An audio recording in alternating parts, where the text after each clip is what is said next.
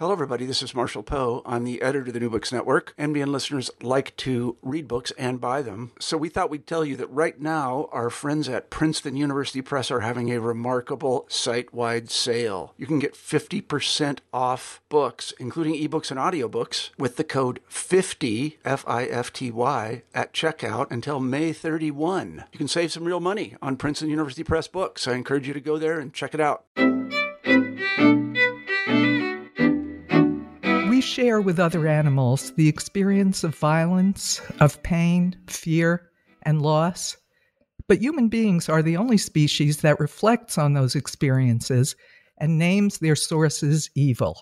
From earliest times to yesterday's news, humankind has always been concerned, some might even say obsessed, with evil. Nevertheless, so far we've failed to understand evil fully. Scholars and philosophers, theologians and psychologists, and thinkers of all persuasions continue to struggle with the existence of evil. Today, we'll be talking about the contemporary stage in that struggle. Hello, everybody, and welcome to the podcast. I'm Renee Garfinkel, your host on the New Books Network with the Van Leer Jerusalem Institute. Today, we'll be talking with Professor Jerome Gellman about his book, The History of Evil from the mid 20th century to today. Jerome Yehuda Gellman is emeritus professor of philosophy at Ben Gurion University of the Negev, an honorary professor at Australian Catholic University. He has published widely in analytic philosophy of religion and in the constructive Jewish theology. Yehuda Gellman, welcome to the show. Thank you very much. Why study evil? Well, this this book, uh, which I edited, is the sixth in a series of books on the history of evil, and it represents what thinkers and philosophers have said about evil because evil is so much part of our lives. It's not something that intrudes on an otherwise jolly life but it's built into the very nature of the world and the nature of our existence. And we are called upon to face evil almost on a daily basis, sometimes great and horrendous evils. And it is part of the human nature to have to deal with evil, theorizing on evil, and get it going ahead some people say that human e- evil is built into nature. In the plant and animal worlds, everyone is somebody else's potential lunch. Evil, therefore, is merely a byproduct of evolution. And such ideas as survival of the fittest, the will to power, and the like can explain all human evils tribalism, war, slavery, cruelty. Tell us what supports that point of view and what's unsatisfying about it. There, in, this, in philosophical discussions of evil, there are two categories. One is called moral evil, which is close to what you were explaining now or describing now. And that is evils that are perpetrated by one person or one group to another person or to another group. There are also what philosophers call natural evils, which pertains to hurricanes, tsunamis, uh, and earthquakes and the like. Now, it is a fact that we are, as, as far as moral evil, the one that you've been, uh, you've been raising about interpersonal evils, that humanity, as well as other animals, has a great, great desire for self preservation, which becomes a desire for all concomitant and related things which can aid our self preservation and our reproduction.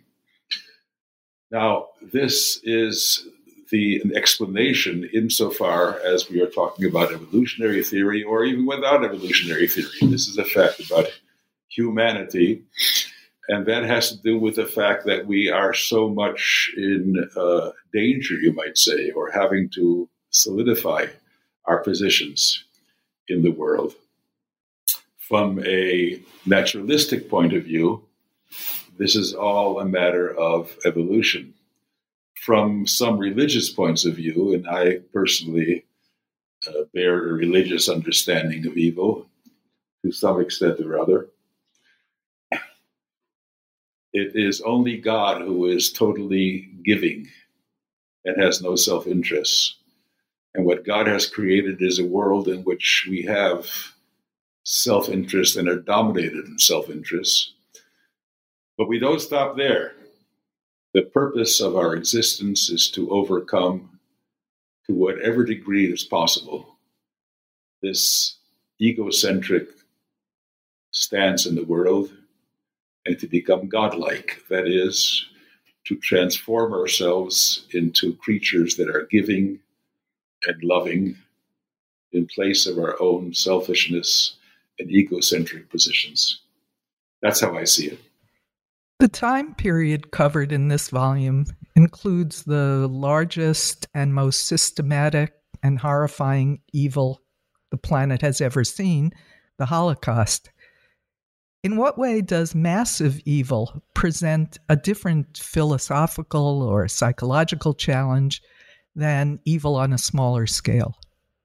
Massive evil says something about something large about humanity.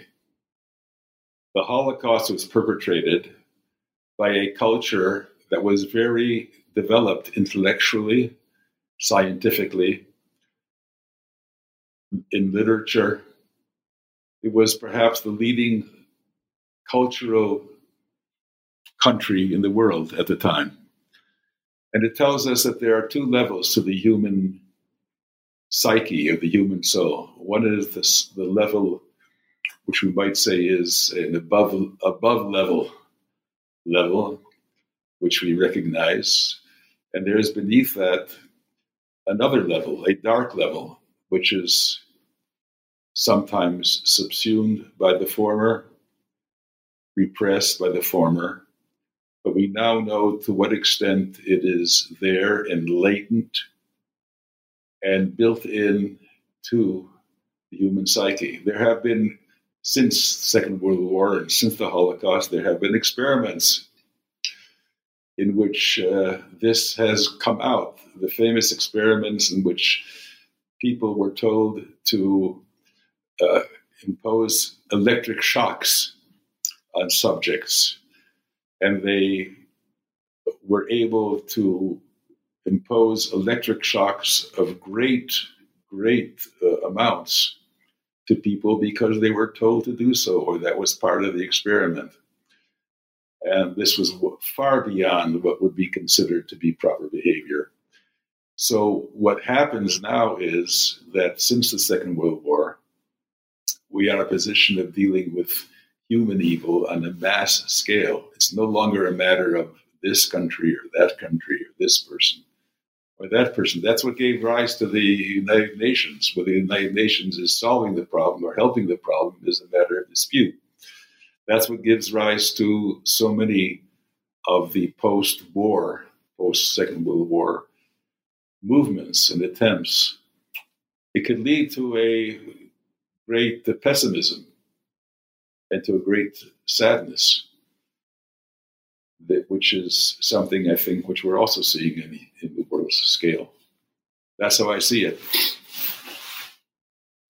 You mentioned um, religious approaches and uh, where the idea of evil is the challenge to overcome the inclination to evil, which is the uh, self interest, egoistic, uh, natural character of, of human beings and actually other animals too.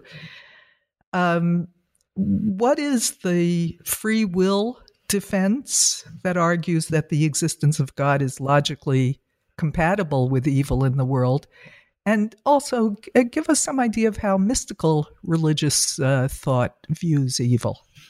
Well, as far as the free will defense, there are that name covers a, a number of different uh, philosophical positions. Classically, the free will defense was that God was not responsible for moral evil, that is, the evil which human beings perpetrate, because uh, it's human beings who are given free will by God. And our having free will itself is of value, something of great value because free will is necessary for the production of good. If we were merely robots, then whatever we did would have no moral significance. And once we have free will, then it's in our hands to do evil. But since we have free will, God will not intervene in, the, in that exercise of that free will. Now, there are various problems with that position. It might explain some of it might explain or defend God from some evil, but there are various problems with that position, which might ask, well, then why can't God interfere with uh, some horrendous evils, extreme evils, which might be more worse than the good which free will affords to the world? More recently, the free will defense is a more complex position and here, we really can't go into it in great detail in the time that we have. I, I apologize for that. But the position, the position here is more like um, it could be that God could not have pre- have created any world in which nobody chose to do evil. That any world God could create would be such that some people would choose to do evil. And the reason for that might be because if God gave free will, God cannot then determine that the people who have free will should choose only good, because that would take away their free will. So the idea is to try to, in a very abstract way, to uh, absolve God from the freedom of our will.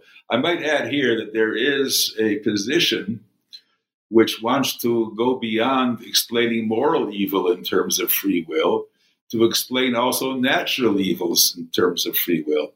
Earthquakes, tsunamis, uh, forest fires, and the like, as due not to human free will, obviously, but to the free will of the devil or the devils, that they freely choose to uh, to bring about earthquakes or the like, and that their free will is the most valuable gift which justifies this. That is going a bit uh, too far, I think.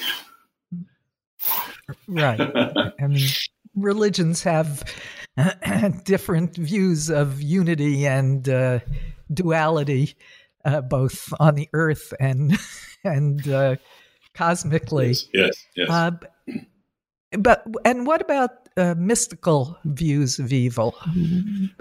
Okay. Uh, like the Sufi, or actually every religion has its mystical aspects. Well, there are different views. Yeah. Uh, it depends what mysticism you're talking about. Uh, in Buddhist mysticism, for example, with which I'm familiar, the Buddhist uh, positions, uh, you don't you don't do away with evil, but uh, so to speak, but you learn to, as it were, neutralize evil in your own consciousness. So that a Zen master could say, It's indifferent to me whether you give me a million dollars or whether you now kill me on the spot. It, it's an indifference, it's a cultivation of indifference to evil with the purpose of becoming uh, calm, tranquil, and happy.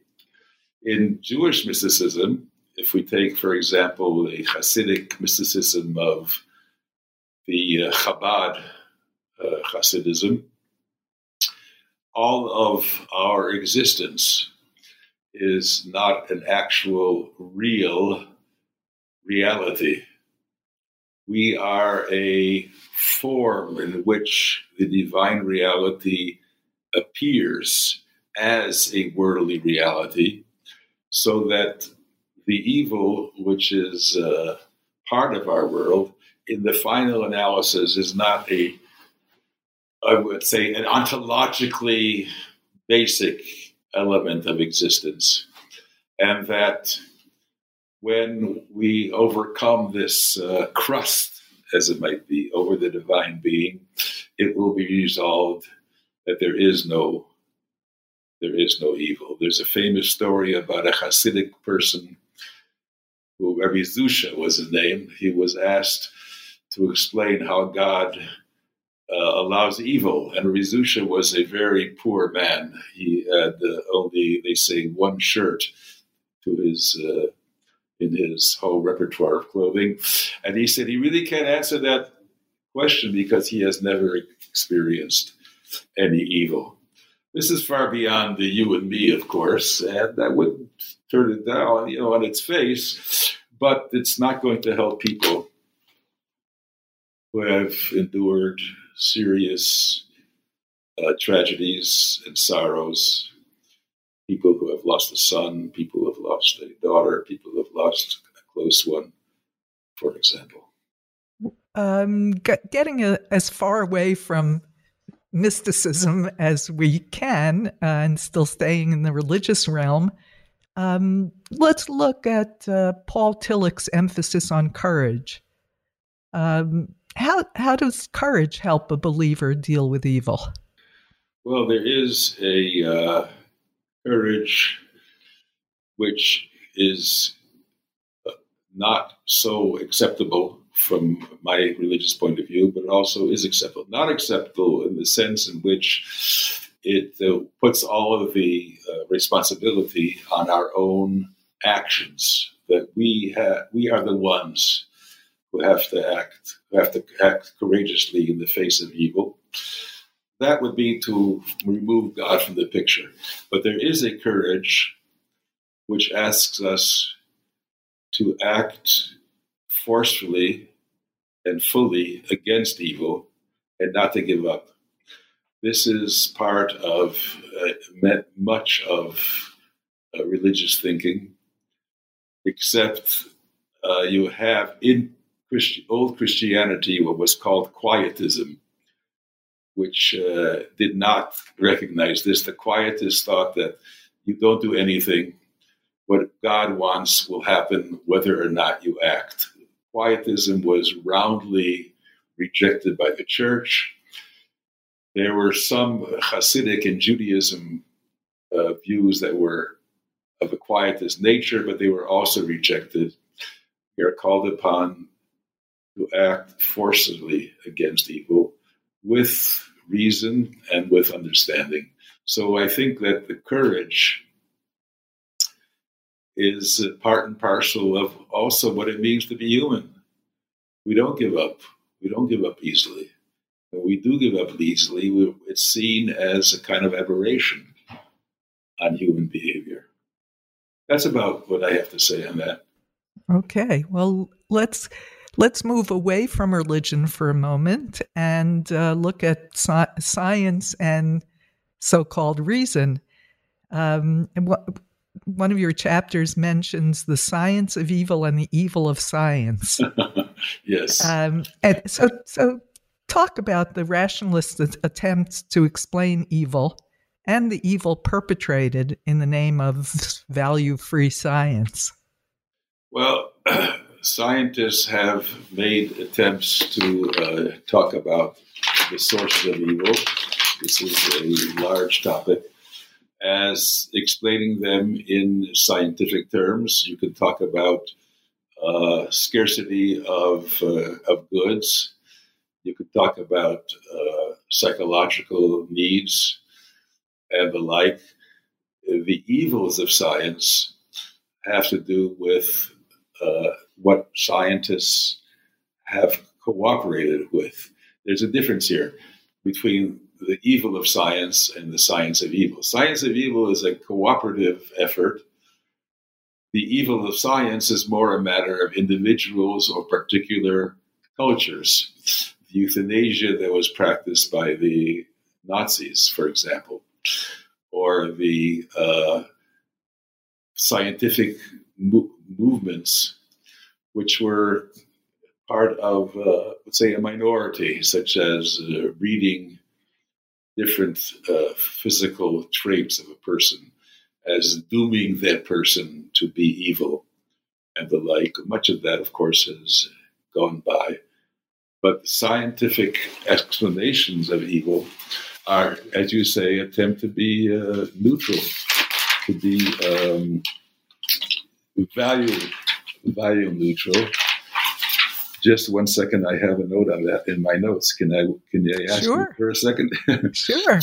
Uh, this is a this is an article which is written by Ted Peters, and uh, his his view is that the uh, the evil of science is mostly in technology and not in science itself. That is, in the way in which science has given rise to technologies which can be used for evil.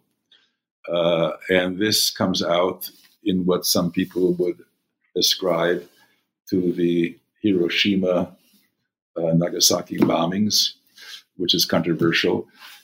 But we see it all the time now uh, in technology. So the, the evil of science is really more the evil of technology. And uh, Ted Peters wants to make this distinction between technology and evil in itself, so to speak. Hmm, that, that's interesting because we can say all technology beginning with fire has the potential for evil. So, yes. That's true. Um, that's certainly part of it. That's their that's our free will. Yes. Yeah, and that you mentioned uh, Hiroshima and Nagasaki brings up the subject of war. Uh, another thing that's been with us from the very beginning. I think few people would disagree that war is evil, even if it is sometimes necessary. Uh, what are the philosophical and moral differences between war and terrorism? Okay, that's good because uh, there are two uh, articles in this uh, volume. One by Primoratz about e- uh, terrorism, and he defines terrorism the following way, and then I'll get to to war.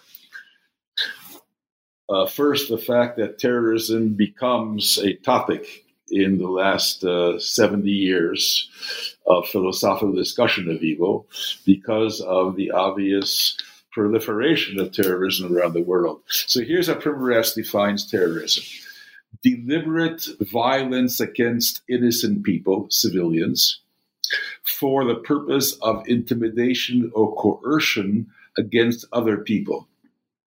Now, here's the point it's, it's deliberate violence against innocent people or civilians. In a war, as defined as war, it's not deliberate violence against innocent civilians insofar as it's war. People innocent civilians might be uh, hurt or, or killed by war, but insofar as it's war, it would not be deliberate violence against them. Secondly, the main purpose of a war is not necessarily to coerce other people, but it would be to defeat the people against whom you are issuing the violence. And that's what I think is a good distinction between war and uh, and terrorism. Now, war uh, is uh, brought up in an article by Fiala in the volume on pacifism and evil. And here is uh, we have to talk about the Catholic doctrine of a just war. Uh, the Catholics have a doctrine of just war in which the war has to be justified on moral grounds. So the very idea that you have an idea of a just war means that you recognize that there are wars that are unjust. And the, the justification of the war has to be uh, uh, strong enough and great enough with sufficient restrictions in order to make it justified. And one of the main restrictions is the protection of civilians. So when you're waging war, the war might involve terrorism within it. That is, within within the war, if one uh, attacks civilians purposefully, deliberately, uh, innocent civilians, with a purpose of, uh, say, coercing other civilians uh, to surrender to your troops, who will then uh, kill them, then that's a terror. That's terrorism within war. But a just war would not have any terrorism with it, even though it might involve people who are innocent being killed by the a, a just warfare or warfare event. And here we might have arguments about was this war war act sufficiently conscious of the result for innocent people. That would be the difference. Now, as far as pacifism, which I also want to take a second to talk about, there are uh, there are pros and cons. I when I was a uh, undergraduate in philosophy about hundred years ago or so, I had I had a teacher who told us that until the Second World War, he was an absolute pacifist. He would not participate in any war whatsoever. But when it came to the Second World War and the fight against Hitler and the Nazis, he enrolled. He, he enrolled in the army and fought in Europe against the Nazis. So there is there was in him a, a, a moment of break from his avowed pacifism, and, I, and he was very earnest pacifist, to the point where he thought that pacifism was morally evil. And one of the arguments against pacifism is the pacifist is going along with evil and allowing it to increase. Unless you act violently against evil, you are you are committed. All right, you were implicated in allowing this to go on. So the, what the pacifist answer often is, yes, we have to combat the evil, but in uh, but in pacifist ways. There are other ways to do it. And here I might mention Mahatma Gandhi, who advised the Jews in, in Europe to uh, do civil disobedience against the Nazis, the way in which the Indians did civil disobedience against the British. For example, when they protested the British monopoly on the sugar factories, they went and one, one at a time they walked up to the gates of the sugar factories and the British clobbered them on the head, okay, and knocked them out one after the other. So he was advising that for the Nazis. Yeah, passive resistance. That, that right, that would not have worked. Which, right. which the Jews would have been mowed down in a moment.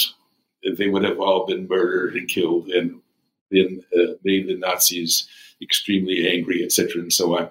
So this idea that you could combat evil in other ways than violence is true in many cases, but it cannot justify pacifism as a whole. Now, sometimes evil appears to be a result of intolerance. For example, a fanatic's refusal to grant the space for someone to think or act differently. Uh, let's look at the role and limitations of tolerance. In a world of diversity, most of our listeners would consider religious pluralism to be a good thing but there would be less agreement about moral relativism. So tell us what's similar and what's different between pluralism and relativism. Okay, that's a good question because I am not a uh, pluralist. Which, if you define pluralism as every view is as good as every other view, uh, except perhaps if a view is morally evil, then that would lead to moral relativism, I think, in a, in a quite a direct way, although there are a lot of people who would argue with me. In the book, there's a chapter by uh, Robert McKim on religious pluralism. He argues of the benefits of religious pluralism. There's benefits of variety, and that one religion can learn from another religion. So when I said I'm not a pluralist, I didn't mean that I'm not open to learning or to recognizing in religions other than mine. I am a follower of the Jewish religion, uh, of great, great value in other religions. And uh, this is kind of a uh, semi semi pluralism, but it can lead to moral relativism. We have in the in the book an article by um, let me see, I have to remember.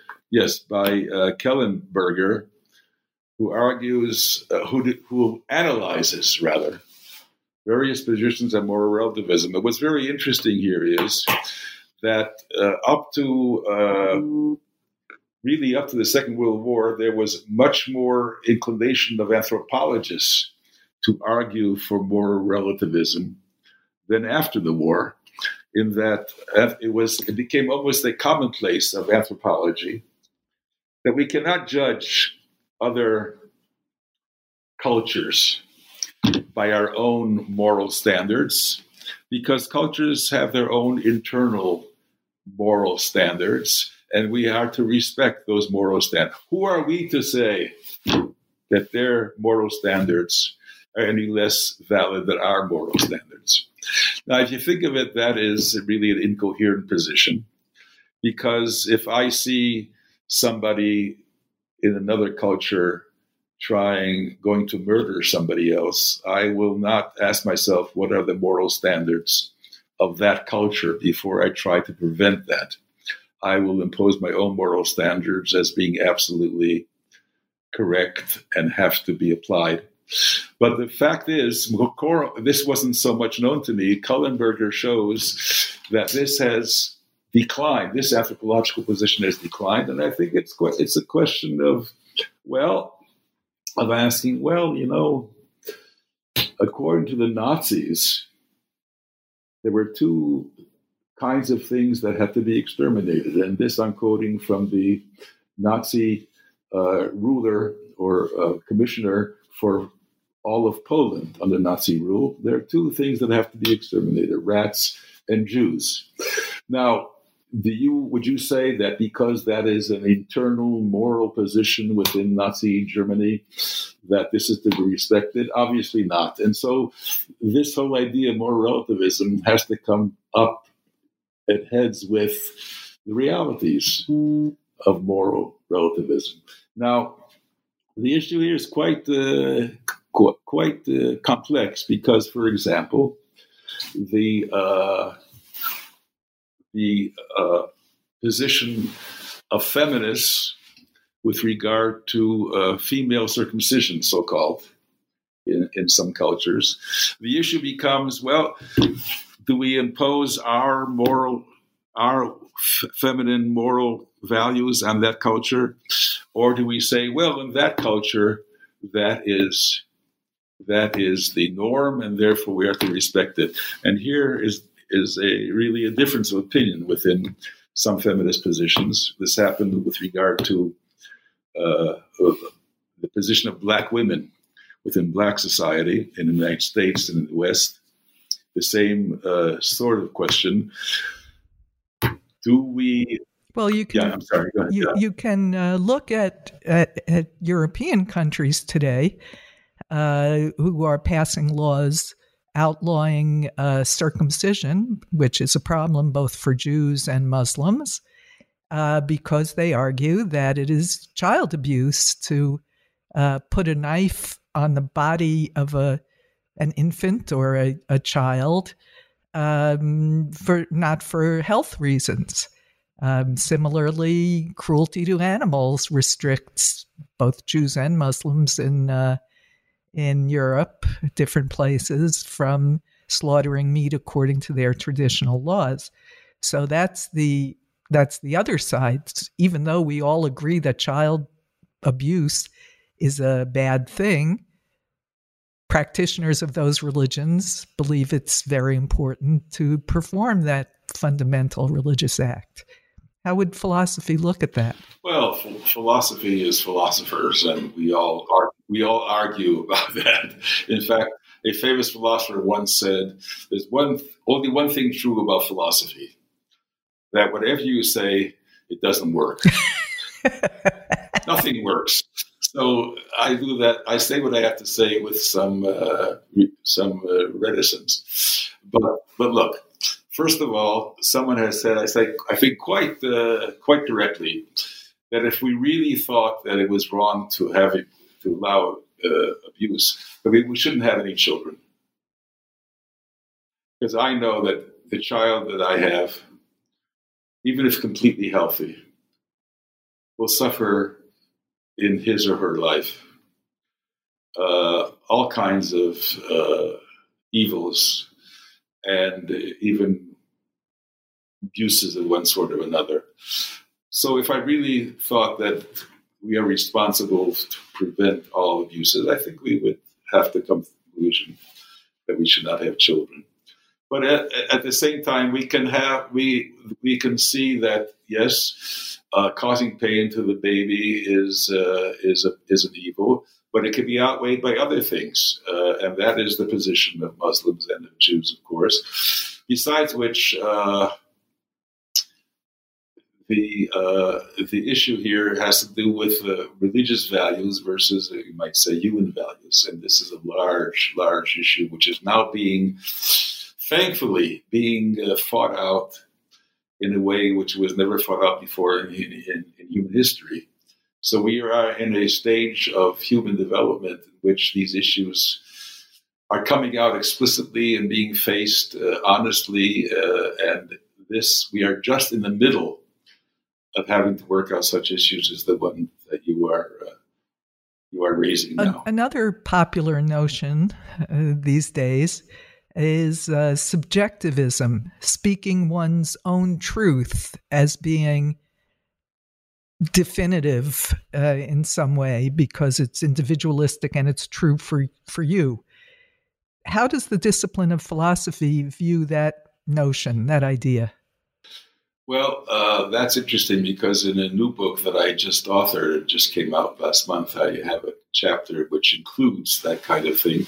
But look, uh, one can see it as simply an extension of uh, egoistic, uh, self centered uh, desires. What it's saying really is that I want to do what I want to do, and nobody can stop me. Uh, so, if that's what it is, and often I think that's what it is, then we should uh, decry it. We should we should reject it.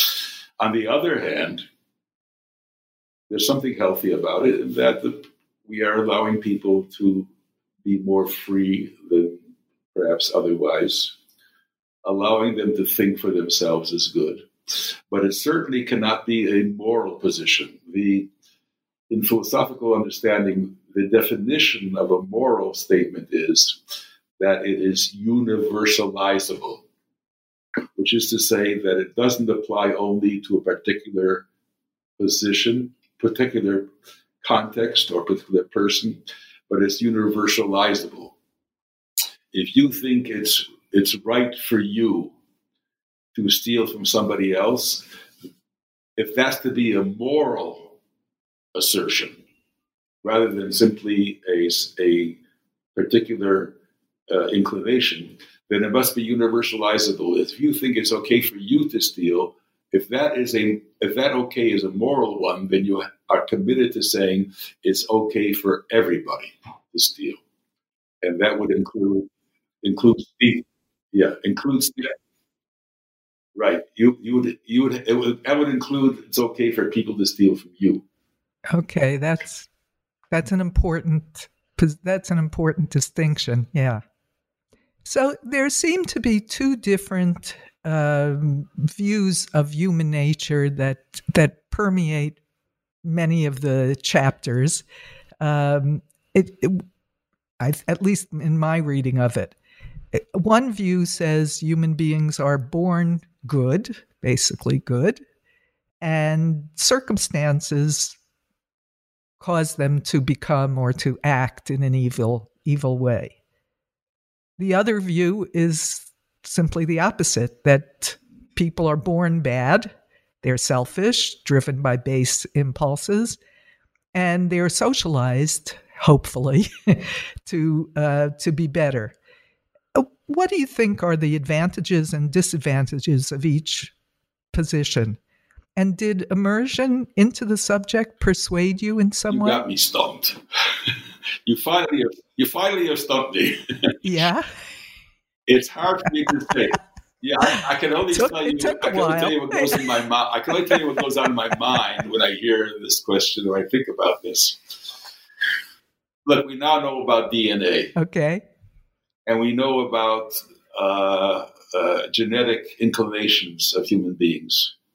And we know they can be for the good they can be for what we call the evil. So that's, that's on the one side of it. We also know of cultural uh, input, which can be uh, for the good or for the bad. And we know of how people are influenced by both of them. It's hard to say.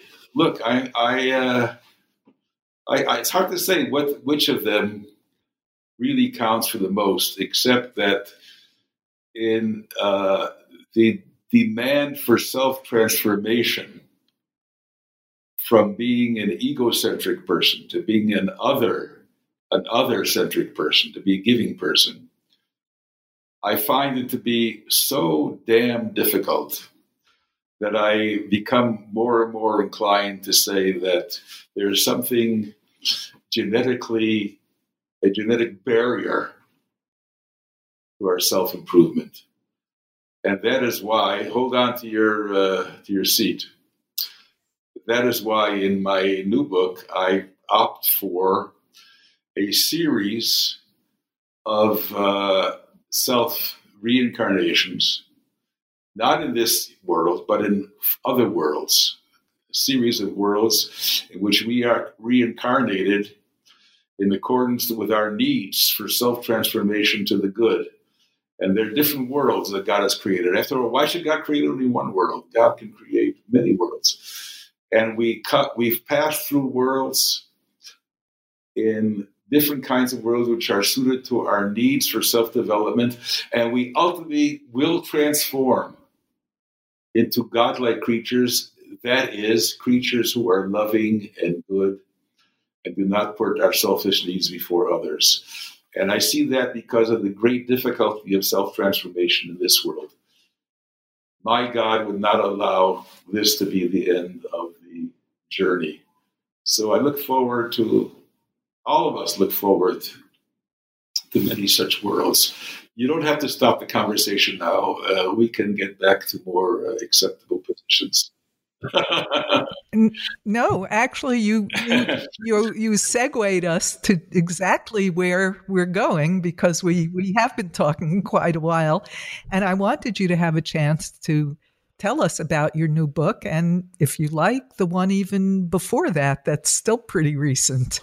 Uh, first of all you referred to to your newest book. What what is the what's the name? So listeners if they want to go find it will know the name of the book is perfect goodness and the god of the jews now this book in a sense came out of my editing the book we have been discussing here all along Oh, okay. That's had, that's very I, good. I, yeah, I had to face directly and fully the issue of what appeared to be evil things that occur in the uh, Jewish Torah attributed to God, evil things attributed which seem to be part of the Jewish heritage or the Jewish tradition, as well as the general problem of evil perfect goodness in the God of the Jews? Can the God of the Jews, as depicted in the in the Hebrew Bible, can the God of the Jews, who is the creator and sustainer of the world, can that God be considered to be perfectly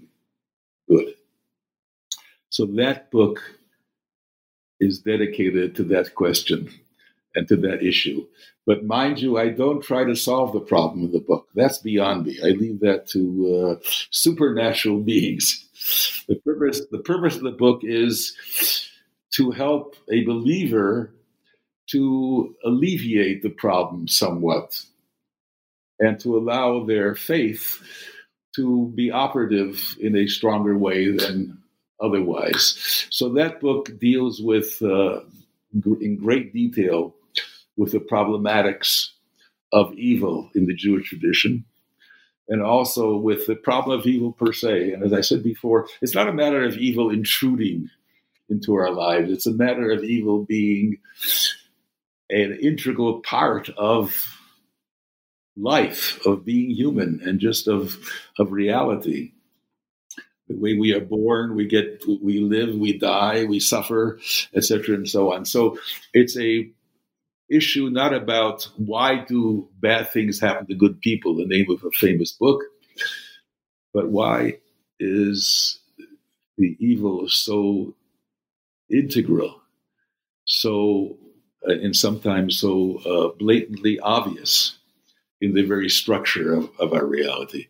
And that book tries to help to lighten the issue uh, to the point where faith in God can have a stronger uh, operative role in life. Uh, but a lot, in a, in a great sense, that book came about as a result of my editing this book, which told me, well, because in this book also, by the way, and I should mention that there's an important there's an important uh, chapter which deals with religion and and evil, in which uh, is taken up the whole issue of religion as being a force for evil in the world, whether it's religion or just human beings using religion. Uh, my other book, was, previous to that, was a, a, different topic that had to do with the Hebrew Bible and history. In a way, it's related to that. Uh, that is a book about uh, the necessity to uh, uh, agree that the Hebrew Bible, the Torah, in particular, uh, can no longer be thought to be historically accurate all the way through. And I think that the the the, the development of that understanding of that consciousness is something that has been revealed to us by God, uh, which is the title of the book. This was from God. One who picks it up may think, "Oh, he's arguing again for the Bible being divine. But the this was from God in that book is saying that this was from God. The scientific development which shows that not all the historical claims in the Bible can be taken as such. This has been provided, this understanding is from God, and it's making us come to a different understanding of the nature of Judaism and the nature of the Torah. So these are large topics which we might talk about at a different time. But uh, yeah, absolutely, and uh, and I I wish you success with the newest book and the one before that and and more power to you it's hard enough to keep up with reading your work it's amazing that you continue to uh, have the strength and the interest and the uh, dynamic to uh, to produce them. So more power to you. Well, I want to thank you as well because uh, you ha- you show a a fine understanding of the issues. Your questions were very good and uh, made good sense, and I want to congratulate you for that because often an interviewer uh, shows that she really doesn't know what the what it's about. in this case, you prove that you are very, very much uh, aware and understand very well the issues. And I thank you for this opportunity to talk about them. And thank you for being on the show today. And thanks as well to Bela Pasikov, our researcher. Bye bye, Yehuda. Take care. Bye bye.